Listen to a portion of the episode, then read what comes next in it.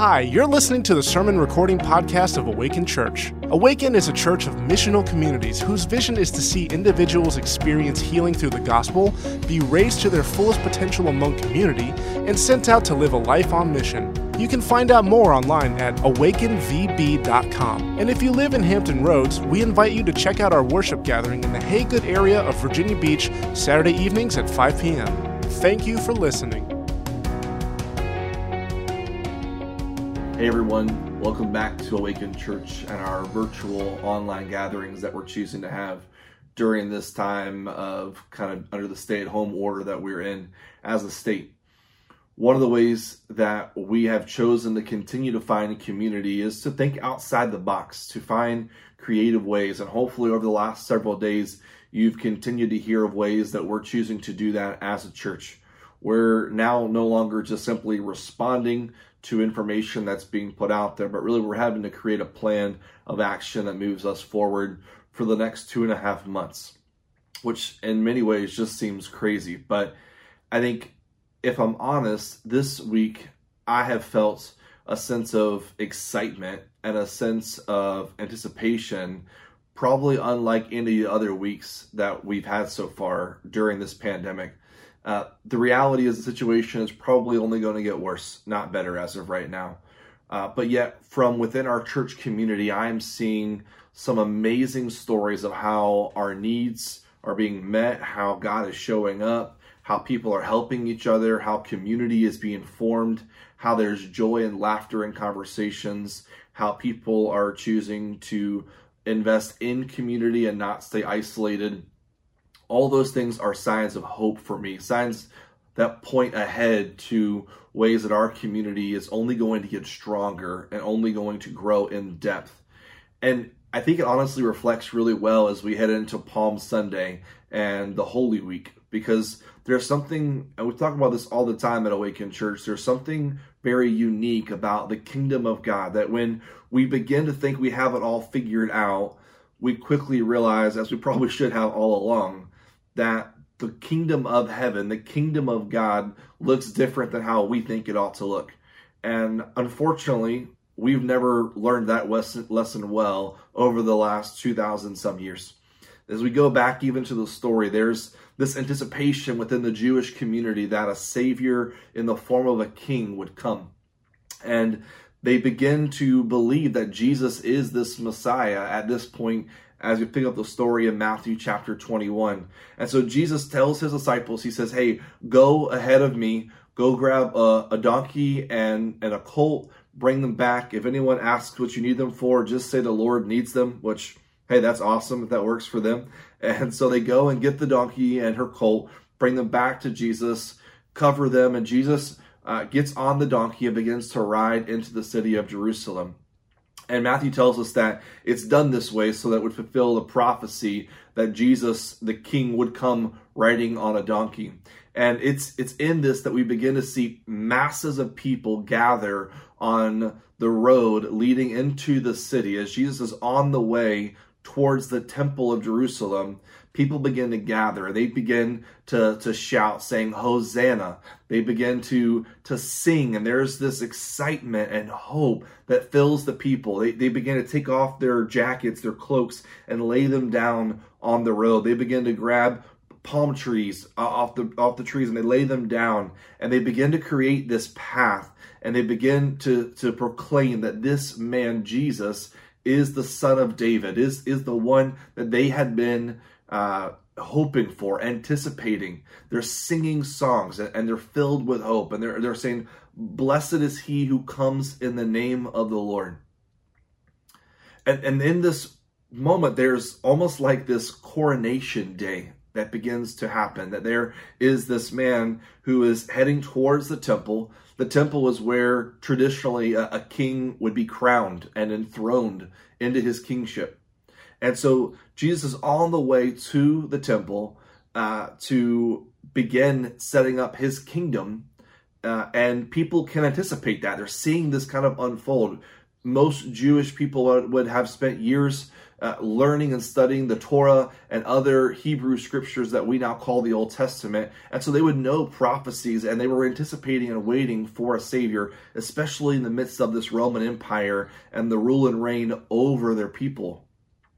And so they're, they're in this moment, and you know, I can't think about Coronation Day, just being honest, as the dad of a four year old princess, and not think about Frozen, which I probably have watched a dozen times, Frozen 1 and 2 uh, over the last several weeks of being hunkered down and confined to my home. But there is this anticipation, right? Even even think about Anna in Frozen, which I never thought I would quote, but you know I'm stuck at home and going crazy right now, right? But there's this there's this excitement that it's coronation. There's something so special and magical that's about to take place, and and the people uh, are gathered around and they're seeing this, and the disciples who have been with Jesus are just kind of taking it all in in the process.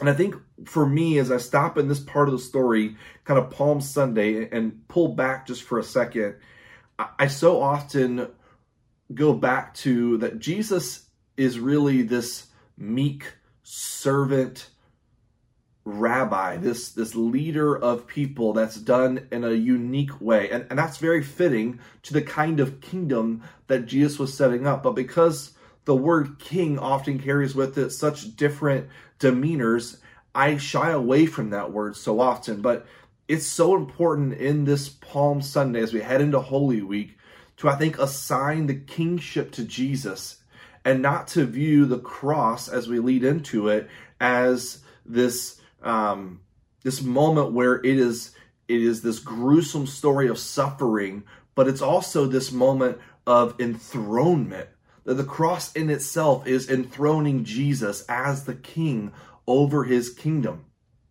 And I think this is so critical because if you look in the New Testament, the author of Hebrews talks about this idea of, of, of our part within God's kingship and the kingdom that Jesus is setting up. If you look in Hebrews chapter 2, the author reflects back to Psalm 8. And he talks about that, that we as his people, the children of God, now have authority over all things with Jesus. It says in that chapter that Jesus actually refers to us as co heirs, as brother and sister, that we are equals with Jesus in this uh, kingdom that he is setting up. And, and it begins to kind of paint this picture as I think about where the New Testament speaks about the role of a believer, those of us within the community of faith and we think about the Holy Week and Jesus, it, yes, this is something that Jesus himself conquers through sin and death on the cross. But his whole uh, concept of coming in this way and presenting his kingdom in this way has always been one of an invitation, one of bringing people with him, inviting people into a presence and into a relationship with him. And we don't get to pick up the story just on Resurrection Day for Easter next week. We pick up the story of God's kingdom, including and leading into this week of suffering. And as we kind of reflect in these next few days, leading into Good Friday and the crucifixion story, and leading into Easter Sunday, we believe that there is something powerful about also joining in with God in the suffering. And how true is that even in our world today that we don't get to just sit back and wait it out, right? As believers, we're called to jump in the deep end, to wade through the mud with people and walk through suffering. Anyone out there who would suggest that a life of a Christ follower is absent and void of suffering is crazy. We know that part of, of humanity and the fallen brokenness of the world that we're in is one that will always have suffering and hardships. And what better way to focus and realign ourselves but then during Holy Week, where we can kind of look back at Palm Sunday and, and, Jesus beginning to usher in his kingdom and knowing that that was his intention, but for us to join him in that process so that we as believers would look back and say, our, our role in this is to join Jesus really even unto the cross if you look at this passage that Paul writes to Timothy in 2 Timothy, I want to read it with you. Uh, chapter 2, verses 11 through 13, Paul writes this. He says, This is a trustworthy saying. If we die with him, we will also live with him. If we endure hardship, we will reign with him. If we deny him, he will deny us. If we are unfaithful, he remains faithful, for he cannot deny who he is. There's a, a German pastor and theologian during the time of World War II named Dietrich Bonhoeffer. And he says this A king who dies on the cross must be the king of a rather strange kingdom. Kings don't go to crosses, kings go to their thrones. And so often we separate this out by saying that Jesus goes to the cross and then ascends to heaven at his place in his throne in heaven. And I think for us to view Holy Week well and honoring the heart of what Jesus is inviting us to, we have to look at the cross as a place of really Jesus's kingship, him being crowned as a king in that moment. And as we read from Paul, our role is to join in with that. That if we want to really understand what it means to live with him, we have to first understand what it means to die with him. If we want to know what it means to endure hardship, we also have to be willing to walk through all of the, that it entails if we want to end up on the other side of ruling and reigning with Jesus. I love the fact, yet don't understand it at all, why Jesus would choose to invite us to be a part of his kingdom work that he's building here on this side of heaven. But make no mistake, that was entirely his whole MO was to bring us with him. But the cross, although it is something that Jesus conquers sin and death on, we join him in that process. And, and even Jesus himself in the Gospels talks about this idea of if we want life, we have to be willing to die to ourselves. We have to be willing to take up our own crosses and lay them aside. The, the more that I think about the kingdom of God through the lens of Holy Week and understanding what Jesus was bringing into this uh, entrance of Palm Sunday, it just reminds me of how often the things that I do, the things that I I make in my world reflect kind of this upside down way of doing things. So often I try to do things in my life to, to make it fit. And, and this is on my power, on my ability, and I fail miserably a lot.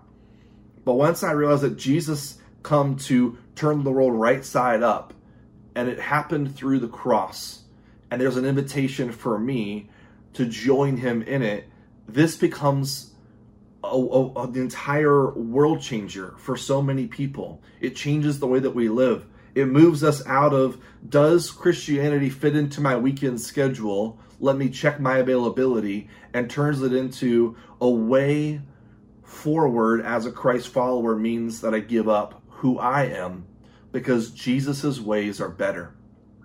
If I want to join in helping to usher in the kingdom of heaven from heaven to earth, it means that I've got to check my own agenda at the door, be willing to lay it aside, and join my rightful place as co heirs in the kingdom of God today. I think so often the mission that God has called us to, we're not willing to fully go the distance because we stop short of the hardships. We stop short of the suffering. We stop short of the dying on the cross part. And we just simply want to wait it out till the next side of heaven where we can enjoy the things to come. But if you read the narrative of Scripture, there's a really blurry line between what happens on this side of heaven and the next because there is this constant ushering in of one side to the other of the kingdom of heaven coming and breaking into our earth. And when Jesus does that through the cross, not only does he conquer sin and death, not only does he trample over Satan and, and understanding that his dominion and power has been reset here on this earth, but he extends a hand to you and I. He says, This is what I want for us. This isn't just for me to do, but you also now have authority and power over sin. You, as a believer, although you may still sin, we have the choice to, to, to sin or to not sin because we know the way of Jesus. The follower of Jesus isn't one that makes things perfect all the time, but we absolutely learn what it means to walk through it and know that we have the power to choose in that. And I think for me, as I kind of reflect into this week of Palm Sunday, Holy Week, leading into really the resurrection story on Easter, I know for me, I often wait around till Easter Sunday because who doesn't love a good party, right? And the resurrection is one heck of a party, celebrating the life of Jesus doing what he did on the cross. But I've made the Easter story so much about all that Jesus did, and rightfully so, as the one who was sinless that became the sin, the one who who came and put on flesh and blood to become a low version of humanity, giving up all of his heavenly powers.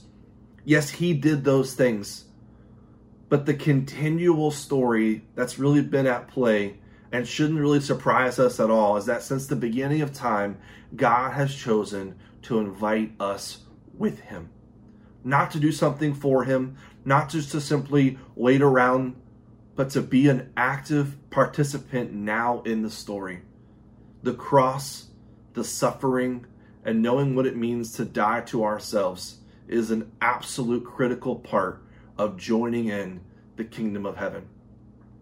One of the things that I want to take in this week is just a moment of reflection. I, I know it's so easy just to watch a video, turn it off, maybe have a few questions, and hopefully you're dialoguing with your missional community. But I would hope that you would go back and read Matthew 21. Go back and read Hebrews chapter 2 go and look at Second Timothy chapter 2 that we've read and reflected in this week and really sit in these scriptures and let them speak to you, marinate in them, and really begin to ask some questions. And I want you to hopefully stop for a minute, maybe pause the video, and go and read a few of these passages and really just take a moment uh, of reflection before you answer these questions, either again in your missional community or in your home.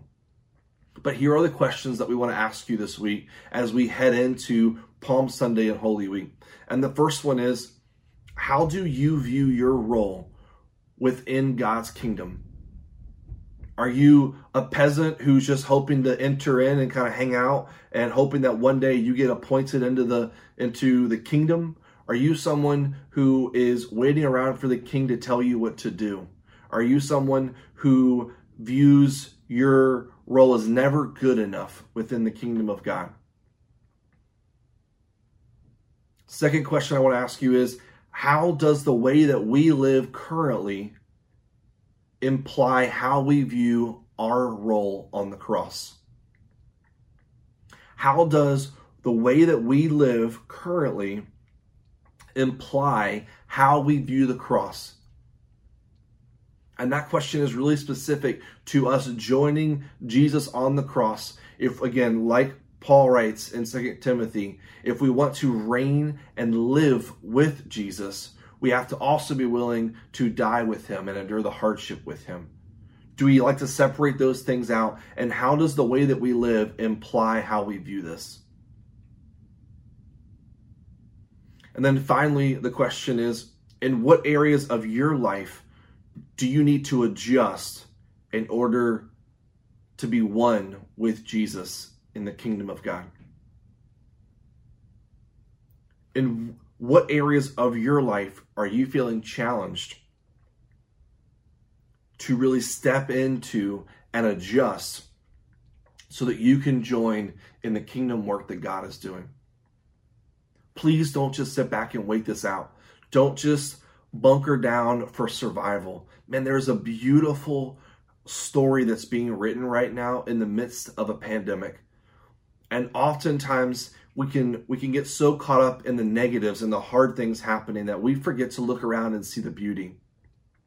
There's a, a great theologian from back uh, in North Africa in the early church days who looked over a sunset at the end of the night and he said this. He said, "If this is what beauty looks like in a fallen world, I can't imagine what heaven will look like. There's beauty all around us, and the kingdom of God breaks through in all areas. And the hope of the Easter story begins with us knowing that there is beauty even in the suffering, that God uses these things to pivot our lives and to align us back into where He's taking His kingdom. Be encouraged Be hopeful, be excited that the King has come. His kingdom looks strange and different than anything that you or I probably would have ever set up. But there's this incredible invitation for us to join him on mission and helping to bring in the kingdom of heaven to earth. We'll see you next week.